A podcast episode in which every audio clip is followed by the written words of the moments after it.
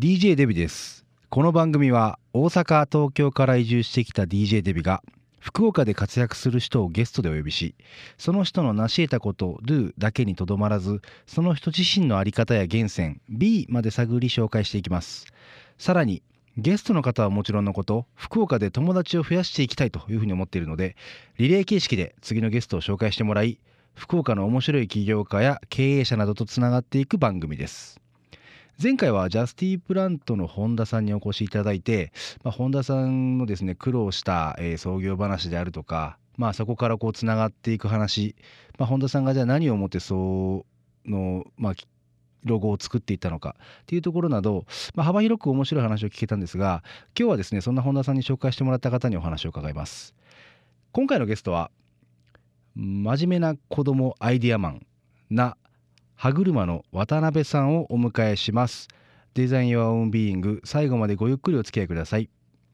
DJ デビがお送りしています。デザイン Your Own Being 本日のゲストは歯車の渡辺さんです。よろしくお願いします。よろしくお願いします。どうもよろしくお願いいたしますいやあのね先日の本田さんからのご紹介を受けてはい。今回渡辺さんとはい。いうところなんですが本田さんとのつながりっていうのはお仕事上のつながりですか、あそうですね。うんうん、どどういうお仕事の？えっ、と本田さんはえっ、と飲食店のまあ、はい。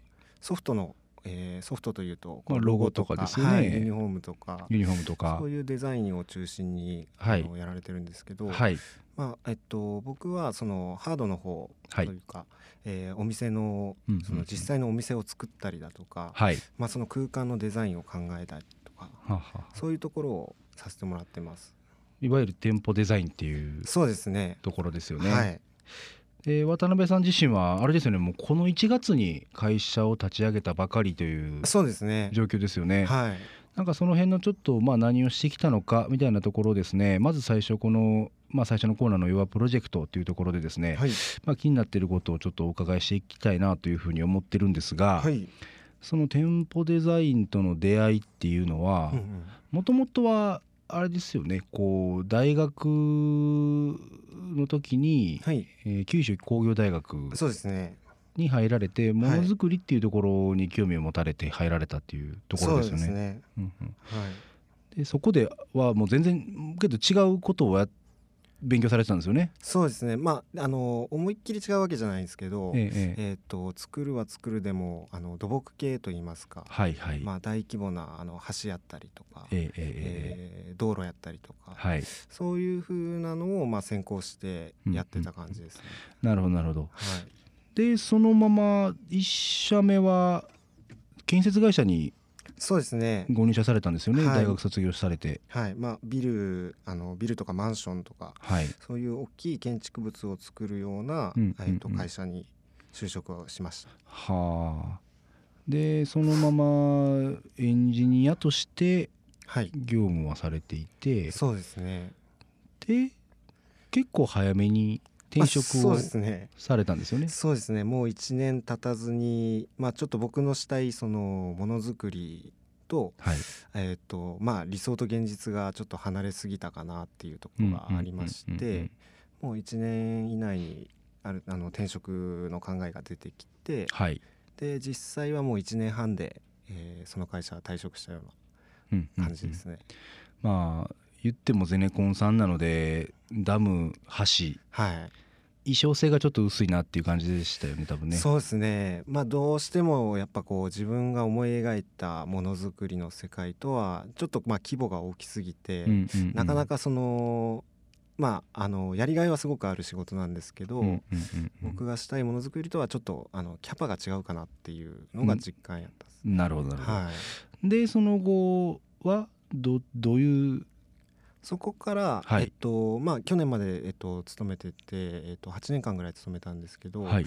えっと、上野建築研究所さんっていう、はい。あのまあ、福岡千葉でずっとやられてる、ええええ。えっとそこがまあ店舗のデザインの、うえん。ー会社にだったんですけど、ええええええ。まあ、そこに、えっと、就職して、ええ。ずっと今まで続けてきたような形です。なるほどなるほど、はい、ちなみにこうまあそこを選ばれて、はい。ずっとこう、まあ、店舗デザインっていう仕事をずっとやられてたと思うんですけど、うんうん。まあ、店舗デザインっといえいろいろあると思うんですが、はい。具体的にこうどういう案件をどう仕掛かったのかみたいなちょっとお聞きしたいなと思うんですけど。えっとお店ですかね。そうですねあお店。えっとですねえっとまああのちょっとあの200100から200店舗ぐらいあのいっぱい作ってきたんで。そんな作ってきたんですか？まあまあそうですね。100から200店舗？はい。まあでも業界で言うと、はい。えっとちょっとまああの8年かけた割には少ないかなって多分思われるぐらいの数ではあるんですけど。えそれでも少ないんですか？少ない方やと思います。なんかちょっと、え？で200店舗で少ないんですか？でまあこれなぜかっていうとですね、はい。そのえっと上野建築研究所さんっていうところが、はい、あのよそとちょっと違ったやり方というか、うんうんうんうん。まああの店舗デザインとは言っても、はい。えーまあその企画とかデザインとかからスタートして、えで実際設計をして、はい。で内装のデザインを決めて、はい。じゃあこれでいきましょうってなって、はい。工事がスタートしてっていう流れになるんですけど、はいはいはい。その流れをこう一貫してもう一社で、えー請け負うというか、はあ。はい。まあ、そこまではですね、まあ、よその会社さんもやられてるんですけど、はい。でなおかつ,、なおかつと自分の手で全てをこう作ってしまうというか、あはい、もうじゃあ現場の大工作業までやられるっていうことですか？そうですね、えーえそれは一人ですか？えっと一人ができるように教育して。でまあさすがに一人でそのお店作りしていくと、はい。かなりの日数がかかっちゃうんで、はいはい。まあ、そこをスタッフあの数名で協力しながら、ええええー今日はこの人大工して君は電気してお前はじゃあ設備しとこっかっていう風なえ 感じでお店を作っていくんですよ。なるほど、はい、やけんまあどうしてもやっぱその自社の中ではいろいろやるっていう中で、まあ、なかなかその、えっと、出店のペースっていうのも予想よりか時間があのかかるというか同時進行ができないんでスタッフの数が限られて。なるるほど。はい。それまあなんか簡単に言いましたけどはあは簡単じゃないですよね。簡単じゃないです。簡単じゃないですよね。はい。かなりのあのやっぱりその知識と、はい。はい、あの経験が必必要要ですよねにはなってきますね。えだからその電気のいわゆるこう配線とか、はい。電気の、まあ、いわゆる専門知識がないとやっぱりああいうのも設計できないでしょうしそうですね。あと空調の配管でどこをどう通すのかとか、はいはいそんなんて勉強されてたんですか？いやしてなかったんですけど、はい。まあ、そこに入って、はい。まあ覚えて、はい、職人さんたちから学びながら、学びながらっておっしゃるんですけど、はい、そんな学 そんな現場 やりながら学べるもんなんですか？そうですね。やろうと思えばっていうか。だけどまああのーすごいこう頑張った当時は、はい。本当もう寝る間を惜しんで、はいはいはい。あのーすごい時間を働いあのじ仕事に費やしてたっていう感感じはあったんですけど。なんかこう今ね昨今こういわゆるブラック企業みたいな言い方ってあると思うんですけど、はいはい。うんそういう観点で見ると、はい。ブラック企業ですよね。まあまあ企業ですよねっていうとあれですけど。あの会社名言ってしまってる以上 あんまり強くは言えないんです。そうですよね。はい。いやととはいえですよ。そうですね。とはいえですよ。それは別に全然苦じゃなかったって話ですもんね。まああのどっちかというと自ら僕がその早く覚えて、覚えたいっていうのでは一人前になりたいっていうのがあったん勉強して。でそうですね。まあ渡辺さんからすると、はい。まあ超ホワイト企業なわけですよね。まあそうですね。要するにこはいはい。んな面白いことを勉強できて、そうですね。ここまで全部一人でできて、うんうんうん。なんじゃこの楽しさはと。はい、いうところなので、うんうん、もう休みがなかろうが寝る時間がなかろうが、そうですもう全ね然やりたいもっとやりたい。そうですね。っていう状態だったってことですね。はいはいそれちなみにこう一人前って言われるまでにはまあまあ時間かかると思うんですけど、はい。どんなもんなんですか？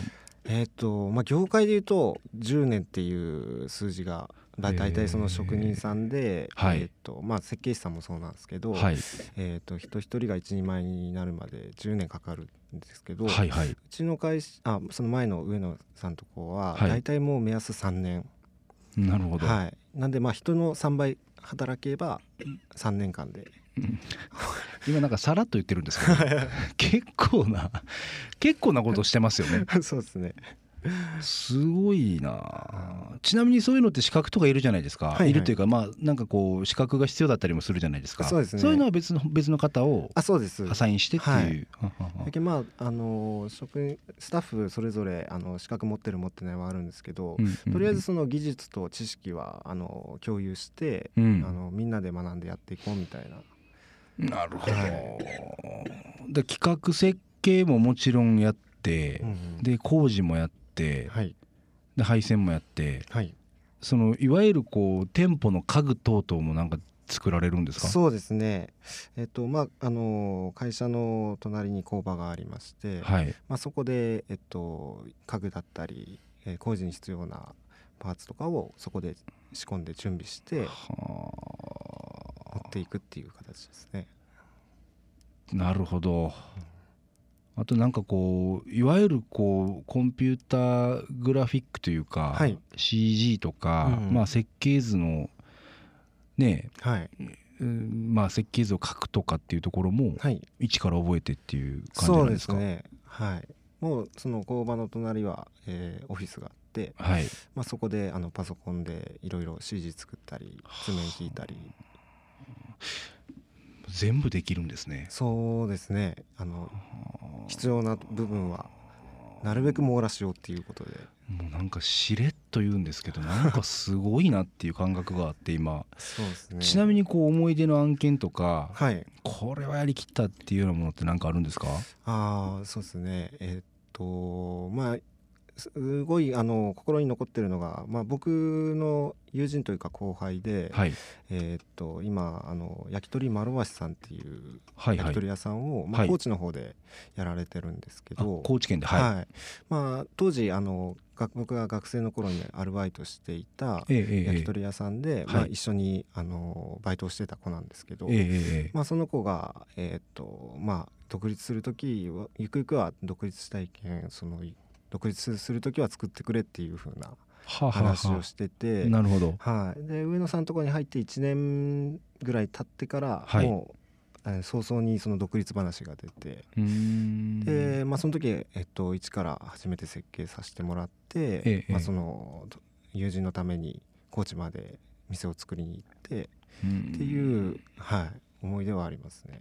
でも全部自分でやって。そうですね。うーん。その店はどうなんですか？今売れてるんですか？売れてるんですか？そうですね。これがまたすごいあの売れ具合で高知のあの食べログ焼き鳥部も1位になったりとか。おでもう、えっと、去年の11月にそのもうキャパが最初のお店では少ないってことで、はいはい。えっと移転されて倍のキャパのお店を作りに行ったばっかりなんですよ。へえじゃあそれも作られて、そうですね。うーん。そう考えるとまあね店構えって一番大事なポイントになってくると思うんですけど、うん。ハードで言うと、そうですね、まあ、そこがこう完全に寄与してるって考えたら嬉しいですね。そうですうね、すごいな。なんかこう有名なところでこんなことやりましたとか、はいはい。皆さんが知っているようなところでこんな店携わりましたって何かあったりするんですか？えっ、とですね。まあこれもちょっと知り合いにはなるんですけどはい。もともとそのあのバイトしてた焼き鳥屋さんが、はい。えっ、と黒船っていうお店があのまあ小倉が主体なんですけどええ手地の方にもありまして、はい。まあ、そのお店の、えー、と小倉で、えー、と一軒作らせてもらったとこがありまして、まあ、ロバタの黒兵衛さんっていうお店なんですけど、はいはいはいはい。まあ、そこはあのーそこもまあ、あのー皆さんの力のおかげというか、まあ、黒船チームがすごかったっていうのもあるんですけど、うんうん。まあ、すごく繁盛されてるみたいで、はいはい。はい。まあ、思い出には残ってますね。はいなるほど。じゃあもうそういう、まあ、まあ200店舗っておっしゃってましたけど、はいはい。そういった思い出に残る店舗作りもしながら、うんうん。この1月に独立をされて、はい。基本はお客さんをこう引き継いで独立っていう感じなんですか、えーっとですね極力それはあのないように心がけて、まあ、あのあくまでも自分であのについてくれたお客さんだけ、うんうんうん。あのまあそのまんま引き継ぐっていう形にはうんさせてもらってるんですけども、なるほどなるほど、はい。でまあそれで1月からやりだしてどうどうですか？なんかこう早速こんな案件がとかはいはい。まあなんか言えるところ言えないところあると思うんですけど。そうですね。まああのーそのつながりであのー近くのあの大名の方で、はい。えっと、4月5月で一軒お店作る計画はあります。ああそうですか、はえーまたさそれは楽しみですねそうですね。まあちょっと今忙しい時期なんですけどええ計画ええ。でバタバタで、ええええはい。ええ。なるほどなるほど、じゃあうん。今からちょっともう4月5月はもうもう完全に休みなしで。そうですね。でもまあワクワクはすごくしてます。いいですね、はい。すごいな。ちょっとですねまあそういうこう弱プロジェクトのところで、まあ、やってきたことなんかを聞かせてもらいながらですね、はい。じゃあまあなぜこうそういうところに至ったのかなぜそういうことをやりだしたのかみたいな要はトリガー、はい。あなたのきっかけっていうところをですねちょっとこう探っていきたいなと思うんですけど、はい。そもそもその店舗デザインにはい。出会ったというか、うんうん。店舗デザインに触れたききっかけってはい。どういうところなんですか、ああそうですね。まあ別にその店舗デザインにこだわってたわけではないんですけども、はい。まああのー学生時代にその飲食店でアルバイトをさせてもらってた中で、はい。まあ、すごくその飲食人の人たちの考えとか、はい。えー思いとかにすごく共感してあの惹かれたっていうのが、まあ、動機ではありますね。じゃあその先ほどおっしゃってた黒船さんはいはい。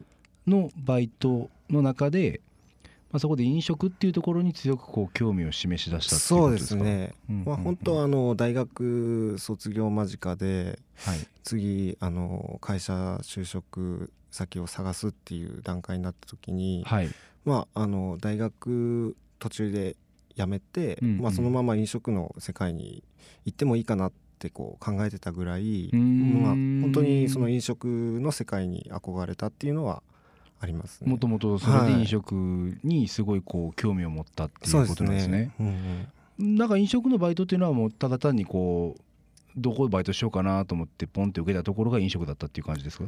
そうですね最初はあのーすごく面接ベタというか僕、はいはいはい。あのー大学まあ4月から始まるんですけど、はい、えー、と2ヶ月ぐらいアルバイト受かんなくって、まあ、あの有名コンビニさんにも落とされあのどこでもあるようなラーメン屋さんにも落とされ。それ多分ねしれっとした顔ですごいこと言うからですよ多分。えそうなんですかね。もうね顔がしれっとしてるんですけどものすごいこと言ってるんでさっきから。いやいやいやそれでだいぶその初対面の印象がちょっと悪かったみたいで。うんもうちょっとアピール不足じゃないですかれ。そうですね。もうそのしれっと顔もすごいことパーンって言うから。いえいえまあけどそれで落とされて。はい。でまあで唯一拾ってくれたのがその焼き鳥屋さんのえー。店長さんでっていう形ですね。じゃあもしコンビニでバイトしてたら、はい。もしかしたら違う道に行ってたかもしれないですね。それはそうですね。へー。なるほど。でそのまままあ飲食っていうのもまあ興味惹かれつつも、うんうん。大学で勉強していたことが、はい。まあもしかしたら無駄になってしまうかもしれないなっていう後ろ髪からそうですね。ゼネコンに入られた。はいはいはい。うん。まああのやっぱ卒業して、まあ、ちょっと親の目もあったんではい、せっかくこう大学行かせてもらって、まあ、ね。はい、全く関係ないとこっていうのは、っうん。ていう気持ちもあって、まあ、やってはみたんですけど、はいはい。まあダメでしたね。全然ダメだったと。はい。1年持たなかったですね気持ち的には。まあそうでしょうね。今のお話を聞いてるとねえ そうですね。その全部自分でやって休みないけどめちゃくちゃ楽しいって言ってる場所ではないですよね。そうですね。全く違いますね、なるほどなるほど。うん。まあそれでじゃあ上野さんっていうところに出会ったんですけどそれもたまたまなんですよね？上野さんに出会ったのも。もう本当にその、えっと、転職考え出して、まあ、いろんな福岡の、えっと、店舗屋さんを見ていく中で,、はい、でたまたま開いた時にあの求人の募集がパッとこう出てきてたのを見つけて、はい。すぐ連絡したようなうん。形ですね。なるほどやっぱあれですねこう誰かに合わせて人生歩んでいくっていうのはうん、うんちょっと窮屈そうですね。だったんでしょうね。そうですね。今思えばですね、うん。それがまあ1年で気づいたのはそれはそれでまあ良かったっていう感じはありますかねやっぱり。そうですね。やっぱまああのできるだけあの早く始めるというか道を決めて、うん。あのその道にどっぷり疲れるっていう意味では、まあ、すごく良かったかなとは今思えば、うんうんはいそう思いますね。ちなみにあれなんですか？こう昔からはい、そうなんでしょう？こう何かこうこれやりたいとか、はいはい。これしたいって思った時にもう没頭して我を忘れるタイプなんですか？ああまあそれっけはありますね、まあ、特にそのものづくりに関してはうん。まあ図工とかこう美術関係は好きでしたし。うーん。はちなみに中高のクラブはなどどんなクラブに入ってたんですか？はですね一応あの「スラムダンク全盛期だったんで、はいはいはい。まあ、中学校でバスケやって、はい。ですごくあの地元の中学が強かったんですよ。ええええでめちゃめちゃ練習もしててよかったんですけど、はい。高校が進学校ではい。練習時間がすごく限られて、ーもう全然なんていうんですかはい。あのやってる感がないというか、うんうんうんうんもう部活するぐらいやったら勉強せろみたいな感じだったんで、うんもうそれこも1年で足らずではい。やめてっていう感じですね。うん。なんかその時にものづくりは何かやってたっていうわけではなかったんですか？は特にはあまあでも遊びであのちっちゃい頃こういろいろなんていうんですかね。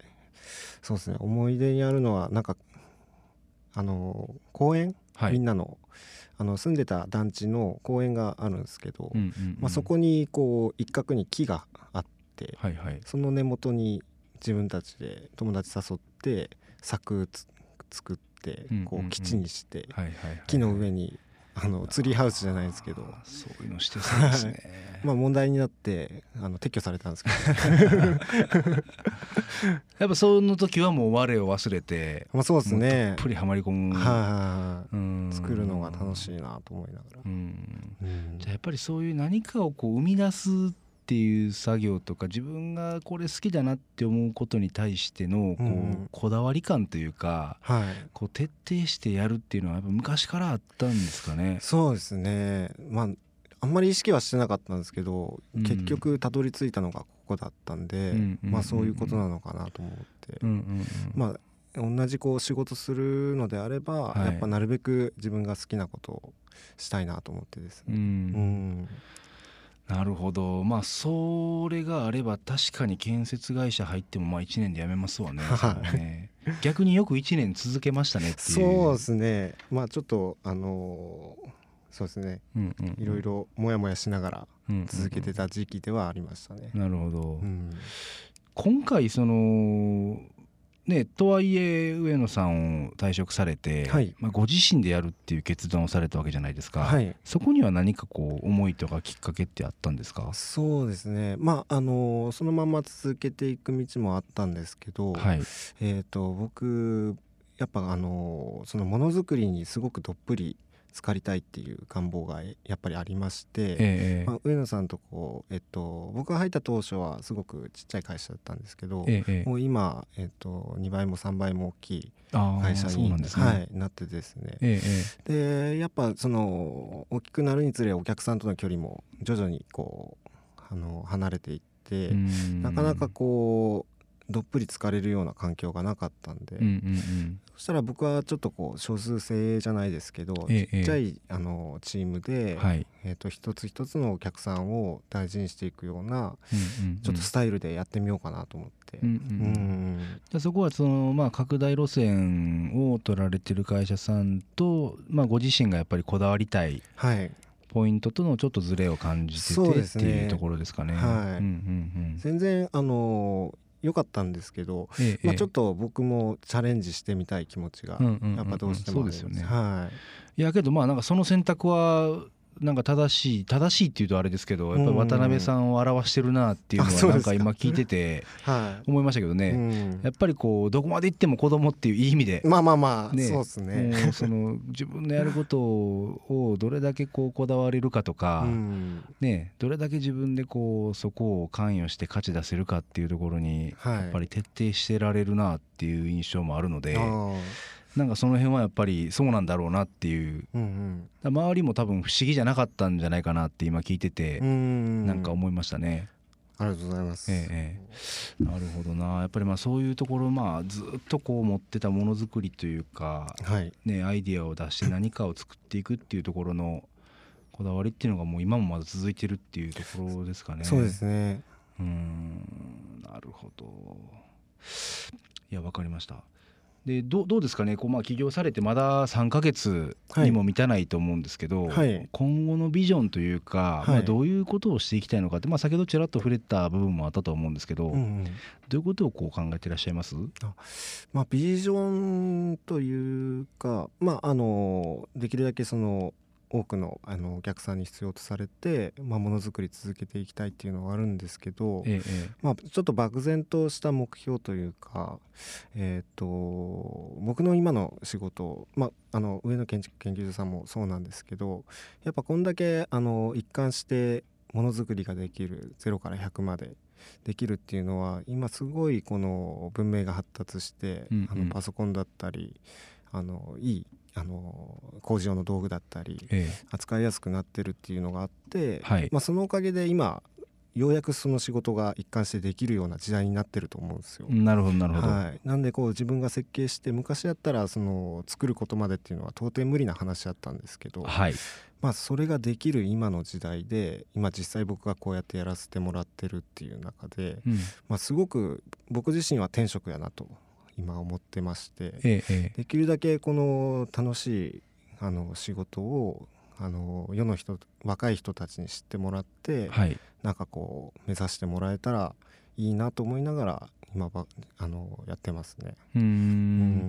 じゃあ同じようにこうこの仕事を目指すような若い人が出てきてくれたら嬉しいなっていうふうに思ってらっしゃるっていう感じですかね。もうめちゃめちゃ人気がなくって今のあ現そうなんですか。はい僕らの仕事ってやっぱこうきあの 3K って呼ばれるぐらい、はい、そのあの汚くて危険であと一個何やったかな。きついとかきついとかそうですね。そんな感じですごい毛嫌いされるんですよ。うん。で年々もう職人さんもあのじいちゃんばっかりになってたり、はいはいはいはい若い子がもう僕の年でも珍しがられるぐらい。ああそうですか。はい。なんでそこをちょっと、あのーこういう仕事をしてるっていうのを見て、うんうんうん。まあ、あのーできるだけなんていうんですかそそこの部分じゃなくてもっとやりがいのところを見てもらって、うん。やってくれるような志してくれるような、あのー子たちが増えたらいいなと思って。うーん。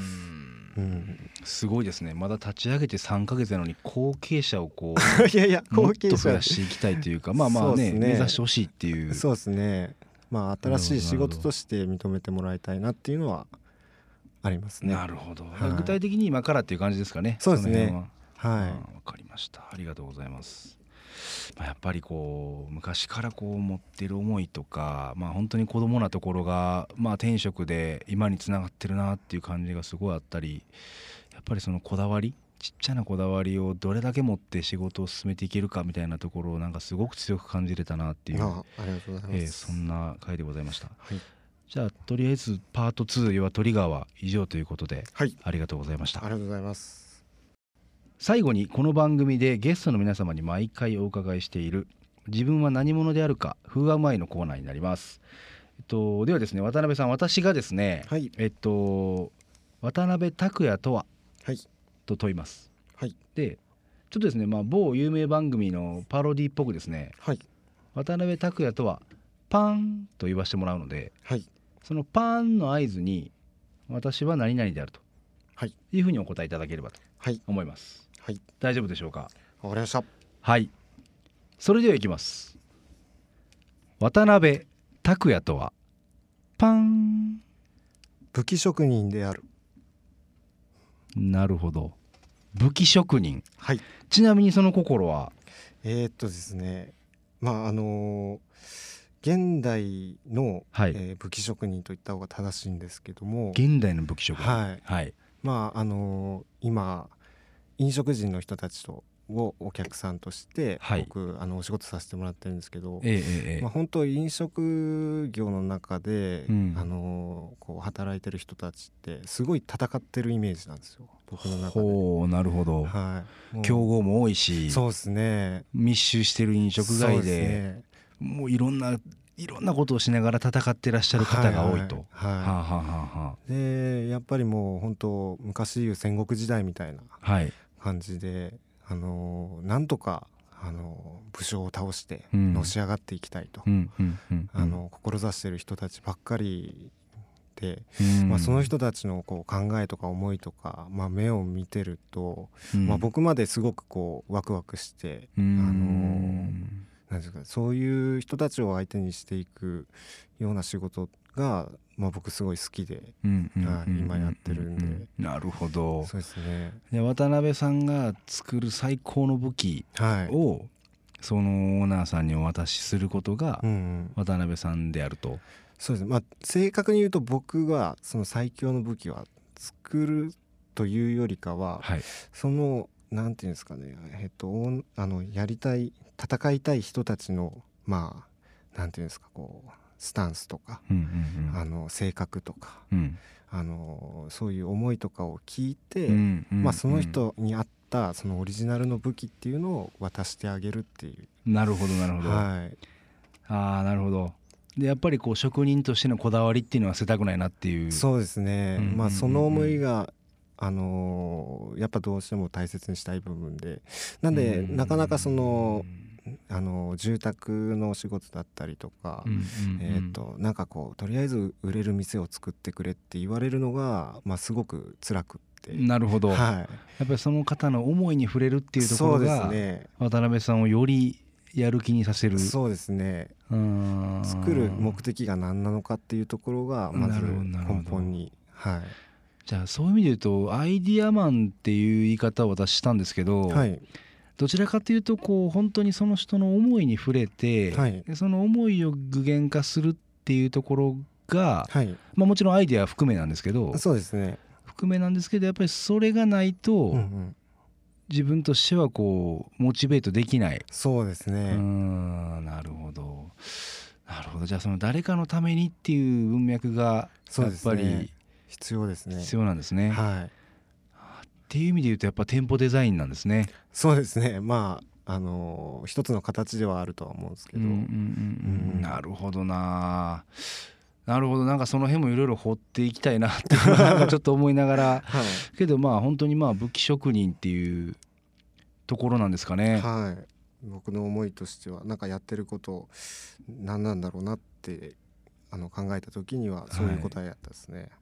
なるほどいやありがとうございます。はい。ということでですね、まあ、DJ デビがナビゲートしてきました「デザイン・ヨア・オウン・ビーイング」えーまあ次のゲストをですね毎回あのゲストの方からご紹介いただいてますと。はい。で今回渡辺さんからご紹介いただけるゲストの方はどんな方になりますか？えーっとですねえーっとちょっとあの業界的には違うんですけど、はいはい。えーっとまあ映像系のあの制作のお仕事をされてる、はい。えーランハン社っていう会社の、はいはい。えーっと社長さんである下田さんっていう方をあなるほど、はい。どんなあれですかね。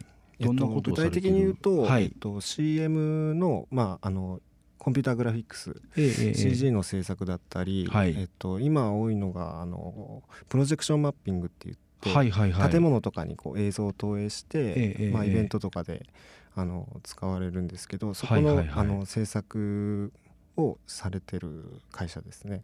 はああのどうやって映してんのかようわからんやつですよね。あそうですね。どっから映してんねんってやつですよね。はいはい なるほど。それはまた面白そうですね。わ、はい。かりました。じゃあ次のゲストは乱反射の下田さんということで。はい。はい。では本日のゲストは、えー真面目な子供アイデアマンの、えー、は歯車の渡辺さんをお迎えしました。ありがとうございました。ありがとうございました。ということで、えー歯車の渡辺さんをお迎えしてお送りしてきましたが、まあ、そうですね、まあ、今回はちょっとあのーやっぱりあのしれっと感っていうのがもうどうしてもこうちょっとまだ僕は心に残ってるんですけどすごいすごいことなんですよね。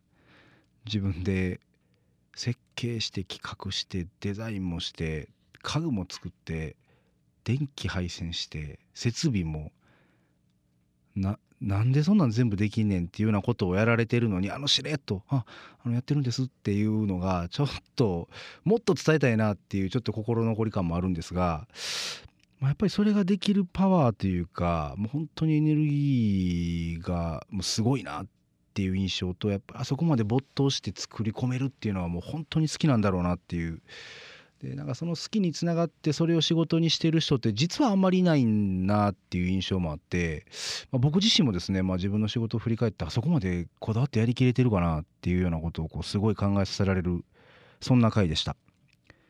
ナビゲートは DJ デビューでした、えー次回は4月11日に配信開始いたします。ありがとうございました。Love FM Podcast. ラブ f m のホームページではポッドキャストを配信中スマートフォンやオーディオプレイヤーを使えばいつでもどこでもラブ f m が楽しめますラブ FM.co.jp にアクセスしてくださいね Love FM Podcast.